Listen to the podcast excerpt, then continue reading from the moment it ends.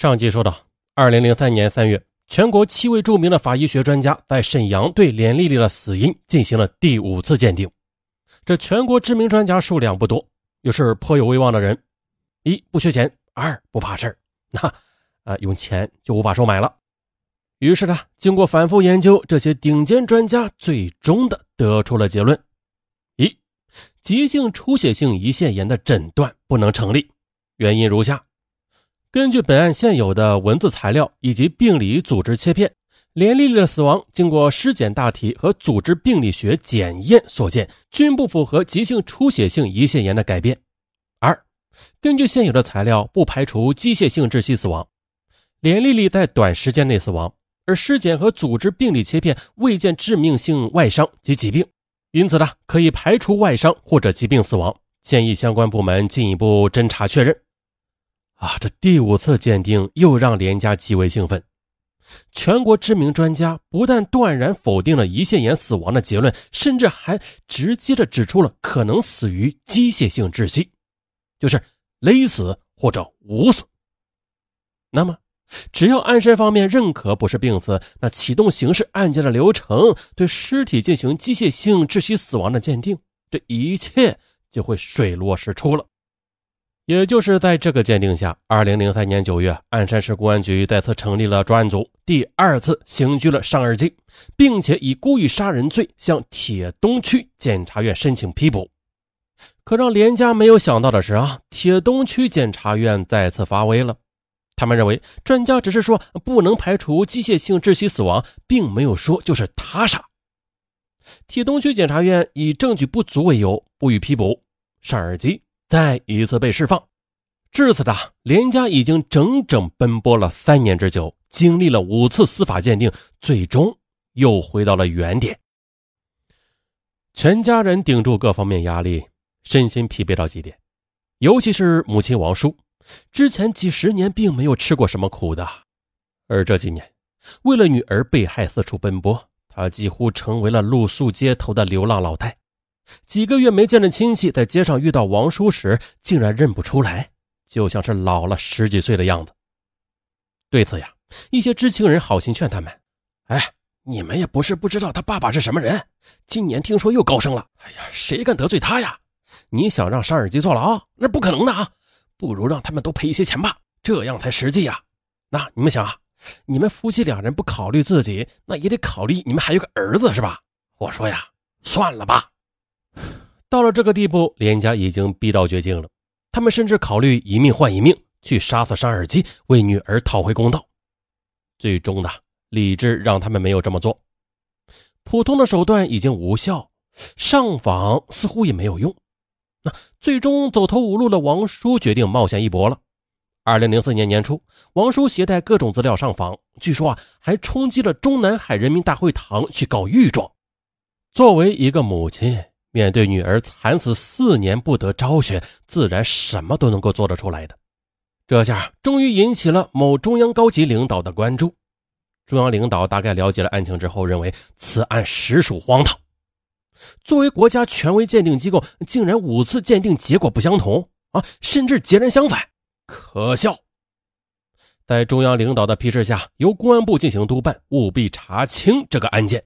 啊！中央首长发话，鞍山的土皇帝他就对付不了了。二零零四年四月八日，公安部在沈阳主持召开了由全国知名的五位刑侦专家参加的案情研讨会。会上啊，专家听取了有关案情汇报之后，发现了许多重大的疑点，认为应该重新立案侦查。专家们认为，对于是否死于胰腺炎，是最基本的医务常识了啊，根本不应该有这种错误的判断的。胰腺欺骗组织根本就没有炎症的表现，无论如何不能误判为胰腺炎。由此，专家们认为，这似乎不是医学水平不够，而是故意曲解医学知识，以达到不可告人的目的。会后，鞍山市公安局根据上级要求，重新组成了专案组。这次非同小可，不要说鞍山市了，怕就是辽宁省也保不住了。二零零四年十月十二日，尚尔基第三次被刑事拘留。知道上家能量太大，在鞍山关押等于没关啊！这次尚尔基被送到盘锦异地关押。不过地头蛇也不是好惹的啊，没有拿到确切证据，也不能随便进行第六次鉴定。一些抱有同情心的领导找到连家交底儿，啊，这连山市公安局啊也不容易，我们为了办这起案子啊，也顶了巨大的压力呢，工作已经做到穷尽。那现在上耳机仍然是以前的态度，拒不交代，我们又能怎么办呢？你知道案子已经过去几年了啊，查起来也是很困难的。公安局已经第三次拘留上耳机了，啊，这次如果还是没有查出结果，那以后就不能再查了。你们已经这么大年纪了啊，上访辛苦和不易，你们也都知道啊，以后就不要再去了。连家听到这个说法，不寒而栗，以为案子又要不了了之了。万分绝望的母亲王叔徘徊在专案组驻地门口，抱着女儿的照片哭了整整一夜。当事人回忆，老人的哭声凄厉哀绝，撕心裂肺，鬼神俱悲，令人毛骨悚然。听了这一夜的哭声，就算铁人也会感动了，并别说曾经宣誓服务于人民的警察们了。他们大多有儿有女的。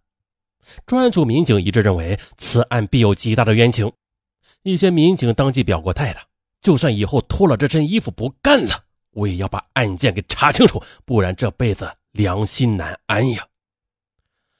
这边呢，专案组开始从万尾突破，调查了两个所谓的证人。专案组辗转找到了躲在海南的连丽丽的闺蜜陈代诺，发现刑警追到海南，这陈代诺惊恐万分。而但是仍然不敢说话，在专案组反复做工作，告知案件已经捅到最高层了啊，谁也保不住上耳机之后，那到了这种地步，陈代诺才失声痛哭，交代了做假证的经过。当时的情况是这样的：连丽丽死后第二天，也就是两千年六月三十日，被关禁闭的上耳机竟然突然的出现在他的面前，上耳机威逼利诱，告诉他必须做假证，不然让他家破人亡。那如果陈代诺愿意帮他，就给他一大笔钱，让他去海南发展。知道尚尔基家里不好惹，陈乃希左思右想，哎，决定了出卖闺蜜以自保吧。在公安局中，陈代诺谎称连丽丽和尚尔基谈了很久的朋友，还发生过许多次性关系，哎，这样就可以消除尚尔基强奸杀人的嫌疑。而事实上，连丽丽认识尚尔基啊。但是与他并不熟悉，这出事当天之前，两人也只是见过两次啊，更没有谈过什么恋爱的。最后，陈代诺哭着说：“这么多年了，我的良心不安，因为我的朋友死的太冤了。现在我把这些都说出来了，我的心总算是可以平静了。”与此同时，专案组又在调查另外一个证人，上耳机的朋友金挺。金挺很聪明。他知道上家已经罩不住了，便主动的交代了知道的一切。金挺说道：“嗯，这是不是上耳机杀的？我不知道啊。但是上耳机肯定是强奸了连丽丽了。你为什么这么说？啊，这上耳机这小子年纪不大，但是好色成性啊。只要他看上了女人啊，就千方百计的要搞到手，软的不行就来硬的。那他看上了连丽丽嘛？但是连丽丽不理他。在案发当天呢，上耳机就找我商量过。”说怎么能把连丽丽搞到手？我就说呀，干脆你约她到客房来，直接办了她吧。啊，这女人好面子嘛，啊，她家又是干部家庭，啊，被你办了也不会声张的，事后最多是赔点钱。那上耳机就听了你的。啊啊，上耳机觉得吧，连丽丽太刚烈了，怕对付不了。我说呀，那你就下点药好了，等她睡着就行了。啊，当晚她下手之前，我们还通了两次电话呢。她说已经把药下在饮料里了。就等连丽丽来了。由此至少可以证明，这上耳机有强奸的意图和准备，而连丽丽体内的精液呢，可以认定上耳机有强奸行为。那么，这上耳机显然的有高度的强奸杀人嫌疑。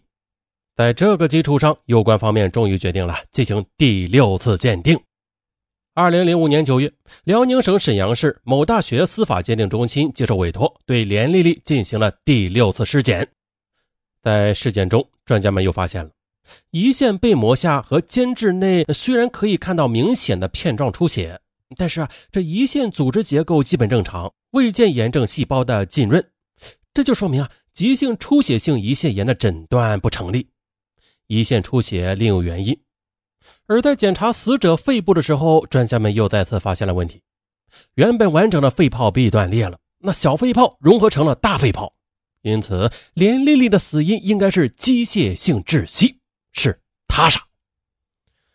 鉴定为他杀之后，专案组便开始正式的提审尚尔基了。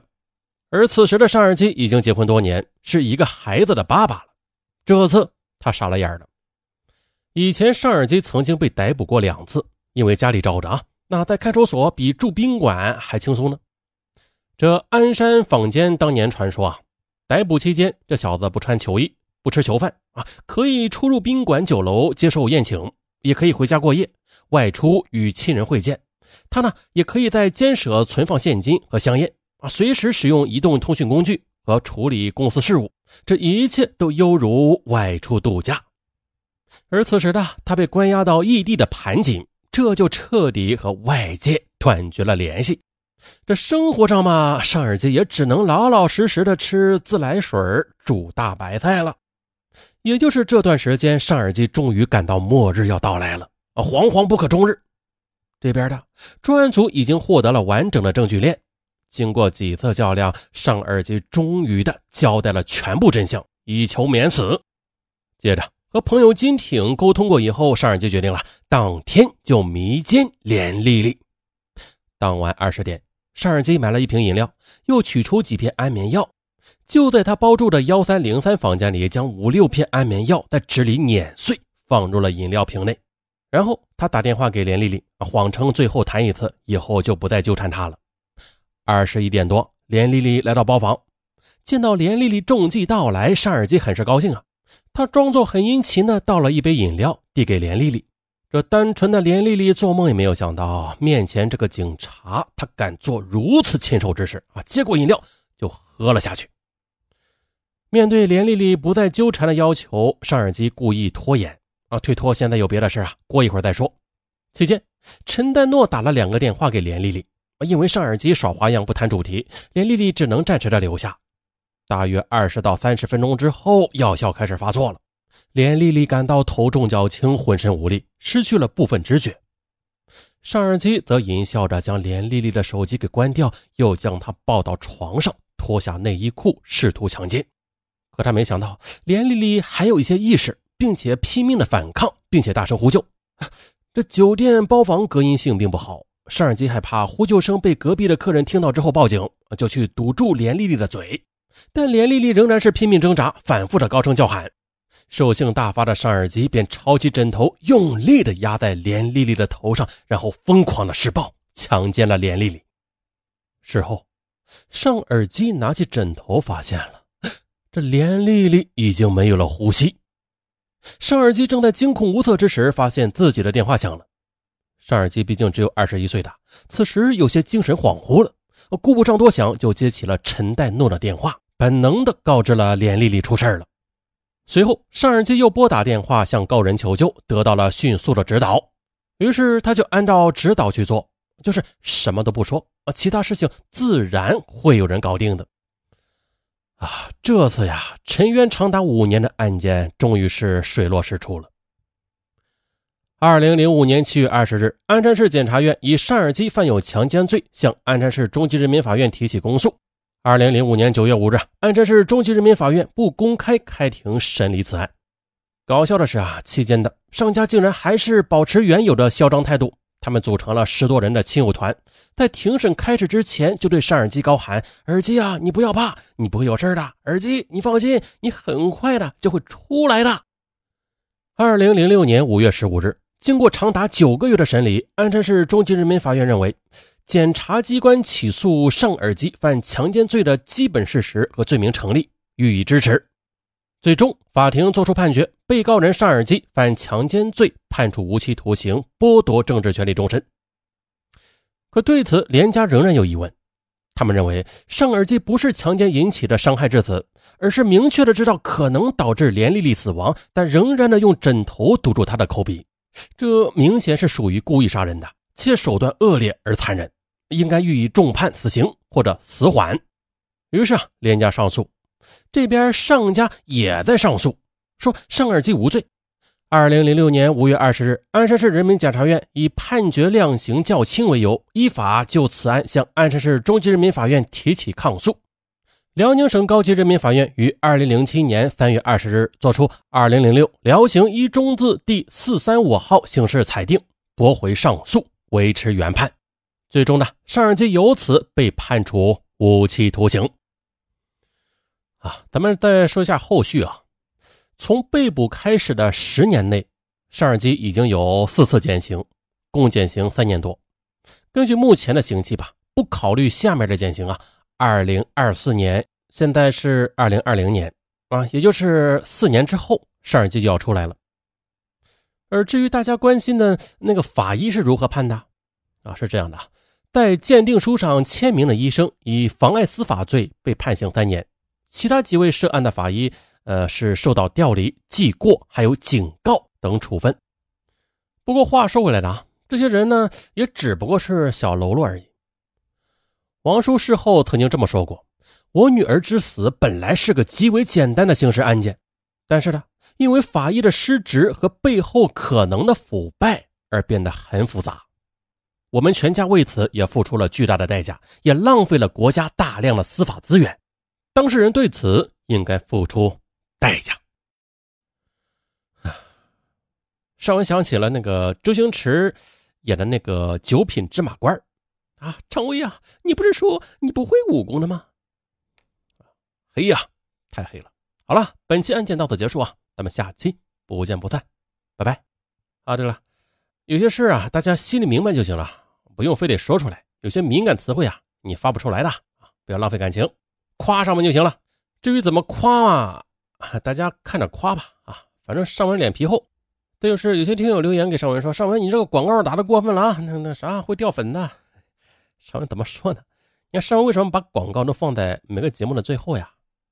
真的不爱听上文的广告，你直接点跳过啊。对，就这么简单啊，乖啦，拜拜，打 call。